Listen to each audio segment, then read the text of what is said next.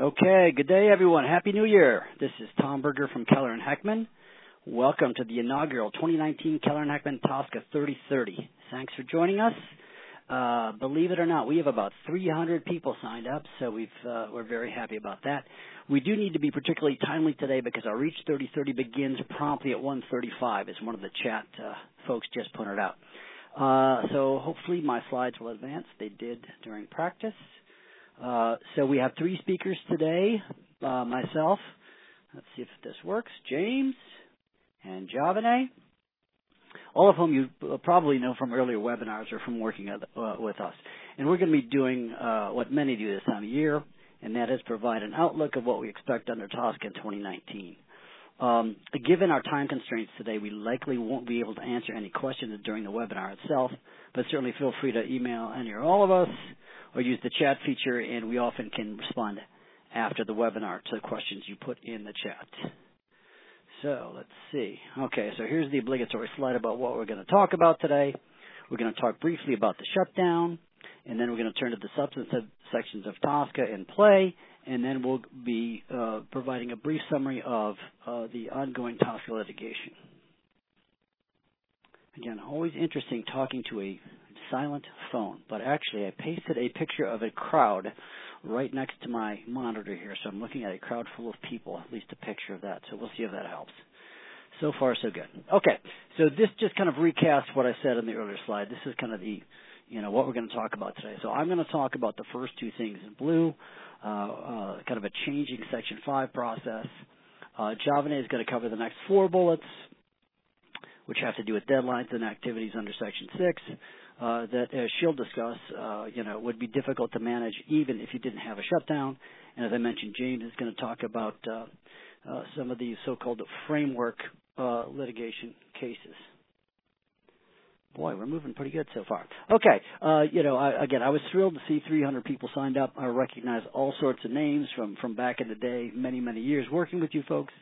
Uh, but I'm sure there's some new folks as well. So for those folks, you know, uh, here's a kind of a list of, of kind of the, the major sections of TSCA, and the ones in blue are going to be the sections that we're going to focus on today. You know, so for example, 12B export notification is important, but we're not going to be talking about that uh, at least uh, for purposes of of today's webinar. You may have noticed uh, that the government is, is shut down. Uh, sure enough, the Friday before Christmas, all, all non-essential agency functions were basically put on hold. So we're 18 days into this. Uh, there is a contingency plan that uh, that EPA has, but there's nothing that's TSCA specific. Um, but if you look at the um, at the plan itself, of 981 Office of Chemical Safety and Pollution Prevention personnel, only 24, that's about uh, 2.5 percent, um, are accepted or exempted from the furlough. So uh, there's essentially uh, no one there. And it's also important to point out uh, uh also that uh, uh, if you're not accepted or exempted, you are prohibited from working. So if you leave a voicemail from EPA saying, hey, please, please, please call me, I need to talk to you about my PMN, uh technically they are not allowed to work and answer you. The shutdown is going to affect each section of TSCA differently, so I'm going to focus on Section 5 as we'll discuss here in a second. Uh, but as Javane and James will talk about, um, uh, this could have a significant impact on some of these statutory le- uh, uh, deadlines under Section 6, uh, et cetera. So, uh, so the last bullet is going to be kind of a segue into the first part of my talk, uh, Section 5.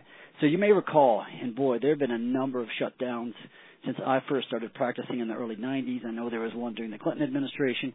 Um, and um, as an example, uh, an EPA typically does the same thing each time. So in 2013, what EPA did is use its Section 5C Charlie authority uh, to provide review period extensions for Section 5 notices.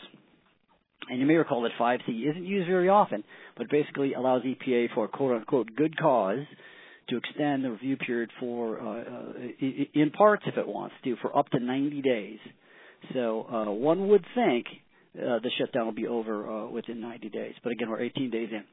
Uh, and so what EPA did in 2013, and I suspect what they'll do here, is that the extension that they will provide will be equal to the length of the shutdown. Um, And if you submit something like a PMN during the shutdown, uh, basically it will be received through the CDX system, but nothing's going to happen until EPA op- operations uh, resumed. And then what you see uh, typically is a Federal Register notice after EPA comes back to work. So that is, you know, in a very small nutshell, the shutdown. But in short, uh, there ain't nothing happening uh, at EPA in terms of TSCA as we speak. Many of you have seen this slide before. Uh, and this is basically the new Section 5 under TSCA. So we're going to get right to the, the heart of the matter here. Uh, you know, if you look here at the left column, that's basically Section 5A, where EPA now has to make an affirmative uh, determination, uh, either an A, B, or C determination. As the red arrow indicates, B is really where all the action is. And then once EPA makes that determination, then you move over here to the right column, where EPA has to take one of these actions and all the you know the hullabaloo that you hear is, is right here in the middle, where you know under Section 5e, if EPA makes the B determination, it must issue a 5e order to the extent necessary to protect against an unreasonable risk. So that's kind of the crux of uh, of the new uh, Section 5 in a very very once again small nutshell. So much EPA has to make an affirmative determination, and then it must act in a certain way uh, at least under the plain language of the statute under Section 5E or 5F. Moving right along. Okay, so here's what we really came here to talk about today. Um, so, uh, faced with the increased Section 5 hurdles, EPA essentially, you know, embarked on an evolutionary process in terms of Section 5, both in terms of the data that would be needed to support approval of a Section 5 notice and the approach EPA would use to basically implement its approval. So what we saw, and I'm down right about here right now, uh, initially after the enactment of the Lautenberg Act in mid-2016, we saw a complete halt in approvals, as most of you probably know, and then EPA moved to a very conservative approach in which in most cases it wanted an upfront 90-day inhalation study and then beginning here in, I think this was early 2017, seems like yesterday, EPA finished this lung toxicity project uh, where for four large categories of substances, by the way, uh, which many substances fall in, EPA provided uh, for a tiered testing approach uh, with off ramps where, in many cases, simple particle size or quote unquote biosolubility testing could obviate the need for further testing. So this lung toxicity project is very important, and we've had a number, ha- had and have a number of clients that have substances in these categories. And, and if you do things right and do the right studies in the right order and satisfy certain other criteria on the exposure side of things, you can get uh, your PMN approved. So that is what happened or, or, the evolution that we've seen in terms of the data that are required. Now, in terms of the approach, you may recall back in the old days under TSCA, when you got to the end of a PMN review period and EPA wanted to regulate the substance, EPA did one of two things. Uh, it either A, issued a Section 5E order applicable only to you, and then issued a SNUR to level the playing field, or EPA issued what was called a non 5E SNUR, uh, such that there was no 5E order and if and when the SNUR issue, it would apply to all companies. Well, given the new statutory language and some other factors, EPA, uh, again, this is some of, a, of an evolutionary process, but currently, at least as of late last year, EPA's approach was to use a non-order SNUR. And the non-order SNUR is a procedure under which once the PMN submitter and EPA reach a meeting of the minds, EPA uh, starts working on a proposed and direct final SNUR, uh, and when that is published in the Federal Register, the review period ends at that time, uh, and the C finding is made, and the substance can go on the market. So there's never a 5E order, hence the non-order name. Downside, of course, is that it takes a long time, as we know, for EPA to go through the SNUR rulemaking process and unless and until that SNUR issues, you cannot manufacture the substance. So if you want speed, you want the traditional 5E approach. And as this bullet indicates, at least as of late last year, EPA was only using the traditional 5E order approach where toxicity testing was required um, under Section 5. So, Excuse me. So, what do we think is going to happen in 2019? As I mentioned, um, you know, under this lung toxicity project, um, you can often do some physical property testing, and that will get you a long way in terms of uh, trying to get approval of your PMN. But some of these methods, uh, particularly the bi- biosolubility method, uh, have not been well explained by EPA. Uh, EPA's approach on particle size has also evolved, uh, but there is a vibrational particle size test that EPA tends to favor. So hopefully we, we, we will get some clarity on these test methods uh, sometime in 2019. But if you have any questions about that, come to talk to us. But the takeaway here is, uh, again, uh, yeah, a, a, few uh, key physical property tests can get you a long way towards PMN clearance. Second, as you know, in what third or fourth quarter of last year, the first batch of these non-order SNURs appeared in the Federal Register, uh, and uh, you know I'll make a very long story short. And I guess we're waiting to see whether NGOs will sue EPA over the over whether uh, the, the, this process uh, is consistent with TSCA. And then finally, we have, you know, other than specific, you know, chemical SNURs, we have a number of kind of, you know, m- more significant SNURs in the pipeline. And the first one here is, is pretty important here. Actually, in 2016, EPA proposed some revisions to the general SNUR requirements, um, and that, at least according to the regulatory agenda, is proposed to be finalized in 2019. And some of these are pretty important. Uh, you know, some of them try to ha- harmonize the requirements with HAZCOM. Um, uh, but another of the um, proposed amendments would allow you to uh, take into account wastewater treatments when calculating surface water concentrations, and that can be very, very important. So, so that's uh, I'm, I'm, very much looking forward to seeing that notice in the Federal Register. Uh, the next one here, this no, this is uh, I should have spelled this out. Forgive me. NPE is nonylphenol or nonylphenol ethoxylates. EPA proposed a SNUR for those chemicals. Uh, kind of a curious SNUR there, where EPA was uh, attempted to use its SNUR authority to essentially address a nomenclature issue. So, once again, looking forward to uh, where that one comes out, uh, and a few other um, somewhat chemical specific SNURs, but they cover categories of substances. You know, the PFAS SNUR here is notable because it proposes to eliminate the article exemption. The asbestos SNUR here, if I recall correctly, is one of these SNURs that EPA uses where a use has been abandoned, and therefore EPA can claim that any resumption of that use is a new use uh, subject to EPA's SNUR authority. So we're looking forward to all of those turning to uh, one of my favorite subjects, the inventory reset. Uh, and I think we all know that if you manufactured or imported an inventory listed chemical between 2006 and 2016 in any amount, then by February 7th of last year, basically, you had to report the substance as active for the inventory, unless it was what we call interim active or an NOC had been filed after June of 2006. So, um, as again, many of you know, uh, all sorts of companies had to report all sorts of chemicals for this reset.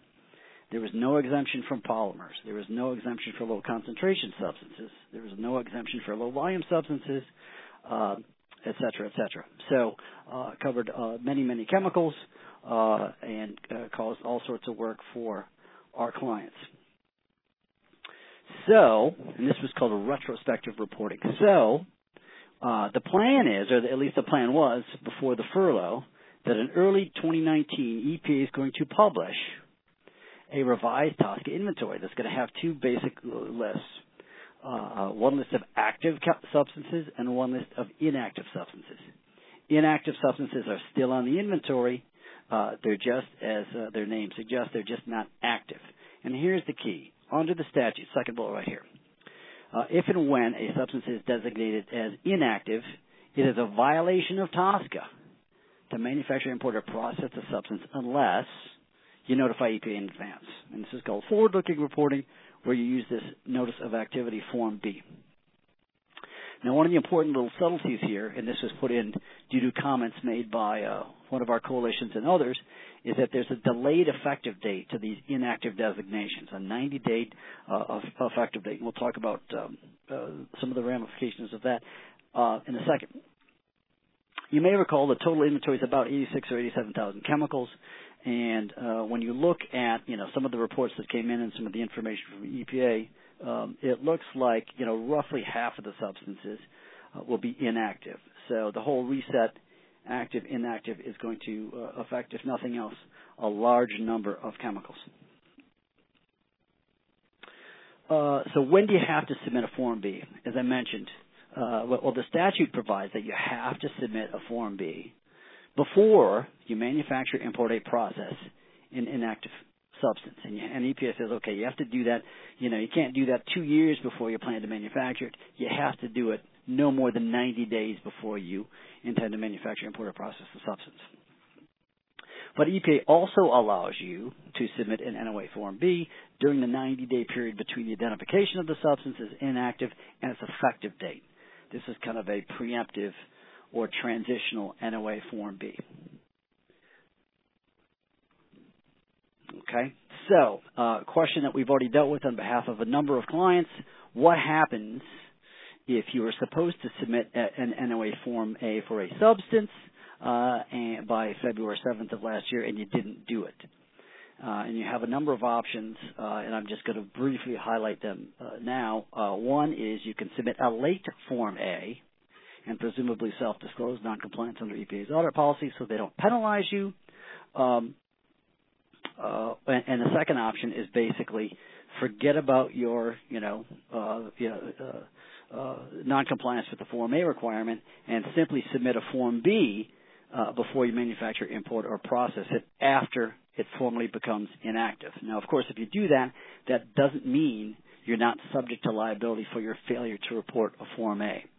And there's some other subtleties here because as we speak here today, if you go on CDX, uh, you will see that you cannot submit a Form A or a Form B. We're kind of in a limbo period between now and when EPA publishes uh, the revised inventory, which at least the last time EPA talked about this, um, they said it would be January of this year. But I think with the shutdown, we're probably looking at February or March. But um, uh, there's a lot more subtleties here, but if you forgot to submit a Form A, and many companies did, uh, you want to act very carefully and probably uh, certainly uh, consult with internal or external counsel. Final slide for me, and then we'll turn it over to Javane. Uh, you know, and this is going to come up next year. What happens if I handle an inactive substance? Let me just check my notes, make sure I don't forget something. Um, you may know that under Section 15.2 of TSCA, if you, for example, process a substance that's not on the inventory, you only violate TSCA if you know or have reason to know the substance is not on the inventory. And that's called 15.2 protection. Well, that does not apply to inactive substances. So uh, that's why it's very prudent to act uh, to request assurances from your suppliers that they're only providing you with active substances, and indeed you may even want to seek indemnification indemnification from them if they uh, inadvertently provide you with something that is not active. And then finally, unrelated to the reset, uh, and just because it's upcoming deadline here, polymer exemption reports, if you use the polymer exemption, are due January 31st. Thank you very much, and I'll turn it over to Javane. Thank you, Tom. Uh, now, we wanted to highlight something on EPA's most recent regulatory agenda which is uh, potential amendments to the TSCA Chemical Data Reporting Rule or the CDR rule. So just as a reminder, under uh, Section 8A of TSCA, it authorizes EPA to promulgate rules requiring manufacturers to submit reports to EPA about the substances they manufacture. So the rule requires that every four years, manufacturers provide EPA with information on the production and the use of chemicals in commerce that they produce over certain quantities. So generally, the volume trigger is 25,000 pounds or greater for a specific reporting year and 2,500 pounds or greater for substances that are subject to certain TSCA actions. So in 2019, EPA announced that it's considering proposing changes to the CDR rule. So this regulatory action, it follows an attempt to, that EPA made back in 2017 to work on a negotiated rulemaking to revise the rule, but those efforts uh, were not successful. So this proposed rule, uh, it, it was actually uh, scheduled to come out in December, but it has yet to be released, perhaps due to the shutdown. So uh, the rule is supposed to be promulgated a final rule by October of this year, according to the regulatory agenda. So overall, EPA, what they want to do is revise the rule to better align with the Lautenberg Act's requirements, including specifically addressing reporting obligations for inorganic byproducts so when the byproducts are subsequently recycled, reused, or reprocessed. So uh, industry and NGOs over the past couple of years have put forth different ideas for how the CDR rule should be revised. Uh, but we'll have to see what EPA proposes here in the near future. And whatever changes are promulgated in this next rulemaking, it's going to impact uh, the next reporting period in 2020. Um, EPA is also going to be very busy in 2019 with draft uh, chemical risk evaluations as required uh, under the Lautenberg Act, under Section 6 of TSCA. So, uh, as you all know, based on our most recent TSCA 3030, EPA has already published the draft risk evaluation for pigment violet 29, and this was at the, at the end of last year. So this is the first uh, draft risk evaluation for the first 10 chemicals, which has come out. Uh, the peer review for the draft risk evaluation is supposed to be at the end of the month, and then comments are due in response to this draft risk evaluation by January 14th. So, so this year, uh, EPA is supposed to release uh, the other nine draft risk evaluations, and based on a recent letter from Acting Administrator Wheeler uh, to Senator Carper, uh, he noted that EPA pledges to stagger the releases of these risk evaluations and allow for at least a 60-day comment period to give people enough time to actually respond to each one individually. And then uh, final risk evaluations for these substances are supposed to be completed by December 2019. So EPA has a lot of work to do this year. Uh, as you know, the timeline for risk evaluations is very short. Uh, it's uh, the risk evaluation must be completed within three years of initiation. So since the first 10 were released back in December 2016, they have until December 2019 to get this work done. Now, given the shutdown, these draft risk evaluations are obviously delayed, which will put a strain on EPA's ability to meet these statutory deadlines. Um, EPA also has several uh, risk management rules that uh, are in the queue, and uh, these are listed on the slide here. So back in 2017, EPA proposed risk management rules for methylene chloride and NMP in commercial and consumer paint and coating removal, TCE in vapor degreasing, and TCE in aerosol degreasing and spot cleaning and dry cleaning facilities. Now, uh, the status of the TCE rulemakings are that they are on EPA's long-term actions list. So uh, and so, uh, but we do know that based on EPA's regulatory agenda, the methylene chloride rulemaking uh, was actually supposed to come out in December of 2018. Uh, now, it is likely that the, the shutdown has delayed the release of this rule as well. Uh, and as for NMP, uh, NMP in paint and coating removal was initially proposed along with methylene chloride. The EPA announced that it intends to address NMP's uses and paint coating removal uh, in the risk evaluation for NMP, and they're going to consider any risk reduction requirements in a separate regulatory action. Uh, EPA is also going to be extremely busy this year, not only with risk evaluations, but also chemical prioritization. So recall, under the Lautenberg Act, within three and a half years of enactment, EPA is supposed to have uh, designated 20 high priority and 20 low priority substances. So that means by December 2019, EPA uh, must have designated 20 high and 20 low priority chemicals. Um, also remember that for prioritization, uh, the prioritization process it, by statute it's between 9 and 12 months. So, so within that timeline, EPA needs to initiate the prioritization process um, for these chemicals by March of 2019. So between now and March of 2019, we should be seeing EPA nominating chemicals for prioritization. Uh, now, a chemical will be, uh, uh, just as a reminder for what the requirements are for high and low priority designations, uh, chemical will be designated a high priority if the substance may present an unreasonable risk under the conditions of use without consideration of costs or other non-risk factors and considering potentially exposed or susceptible subpopulations. And then low priority substances are just substances that do not meet this standard.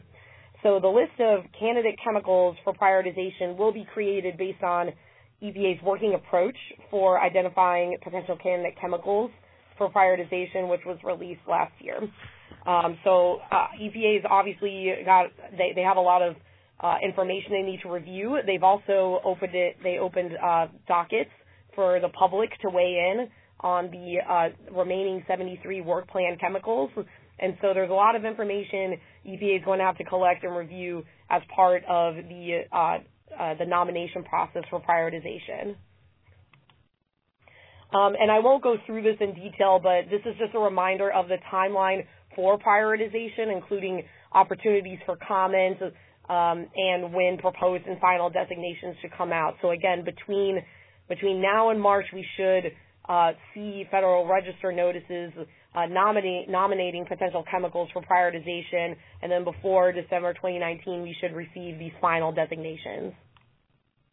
Um, and then we also have a useful graphic that illustrates the process, but what I would particularly pay attention to is at the top, we identify opportunities where industry can uh, participate and submit use hazard and exposure data for consideration in the prioritization process. Um, and then finally, with uh, with respect to CBI, um, EPA is also included on its regulatory agenda that it plans to release its a plan on retrospective review of CBI claims. So, the Lautenberg Act requires uh, uh, they're required to uh, issue a final rule within a year of compiling the list of active substances on the TSCA inventory uh, that establishes a plan to review all claims to protect uh, specific chemical identities of chemical substances on the confidential portion of the active inventory. So EPA has to release this uh, this plan, and it's going to um, establish what manufacturers, uh, how they're supposed to substantiate these claims, unless the manufacturer or processor has already substantiated the claim uh, in a submission to EPA during the previous previous five-year period. Uh, so that proposed rule is expected to come out any day now. Uh, also, based on a letter from Acting Administrator Wheeler uh, to Senator Carper, EPA also is going to be reporting to Congress on how the agency is complying with the CBI provisions of the Lautenberg Act within 180 days. So, so that's what to expect uh, in the CBI area this year. Um, now I'm going to turn it over to James. Okay. Thank you, uh. So uh, Tom mentioned I was going to focus on with respect to uh, uh PFAS. This is polyfluoroalkyl substances. They have been very much uh, a focus of EPA activity over the past year. The, the aspect of this is, is limited uh, principally to the uh, the reproposal or supplemental proposal for the 2015 SNURs. Tom mentioned, and and as he said, it's particularly significant because it's going it's going to be directed at PFAS and articles. Um, there's extensive comment in 2015, principally focused on the number of applications where these useful chemistries are continued to be used um, in, in, articles. So this will be something that uh, is going to affect a lot of different industries and, and something to watch. Um, I just want to now just m- m- briefly mention the the two uh, litigation challenges that are still pending on uh, the, the framework rules uh, coming out of the Lautenberg Act amendments. Most of the activity, most of the preparatory activity of these is done. The first were two challenges to one to the prioritization, the other to the risk evaluation rules, which have been consolidated together. A number of challenges to both rules uh, in the Ninth Circuit. all the briefing is done. Uh, oral argument has not yet been scheduled. So we expect that'll happen in 2019 with a decision in 2019 or 2020. Um, in the meantime, you know, the EPA is is moving on, as, as Javed was describing, in actually implementing these rules. And and the key issue in those in that litigation is is really is the extent of EPA's ability to choose which conditions of use, its flexibility in selecting which conditions of use go through the risk evaluation process. The other is a, a challenge to the uh, inventory reset rule. We thought that was over. Uh, the, the, the challenge there is is focused on uh, the, the CBI protections there, and, and the question being whether EPA can preserve CBI claims for chemicals either that weren't noticed as being active, so they're inactive claims, or where where someone other than the original submitter is trying to submit the CBI, you know, assert the CBI claim. Um, after the fact. And there's arguments about whether that uh, is, is, permissible. So the, the briefing and, and oral argument are completed uh, in that case, and we expect a decision in, in uh, sometime this year. And that, I think, is sort of wraps up with one minute to spare, uh, just in time, uh, where we, as, uh, as we mentioned, we have our REACH 3030 coming up immediately after this. So if you if you want to participate in that, you need to sign off this and then re-sign in to be uh, to be properly connected. And uh, with that, so we invite you. So our next our next TSCA 3030 will be on, on the 13th.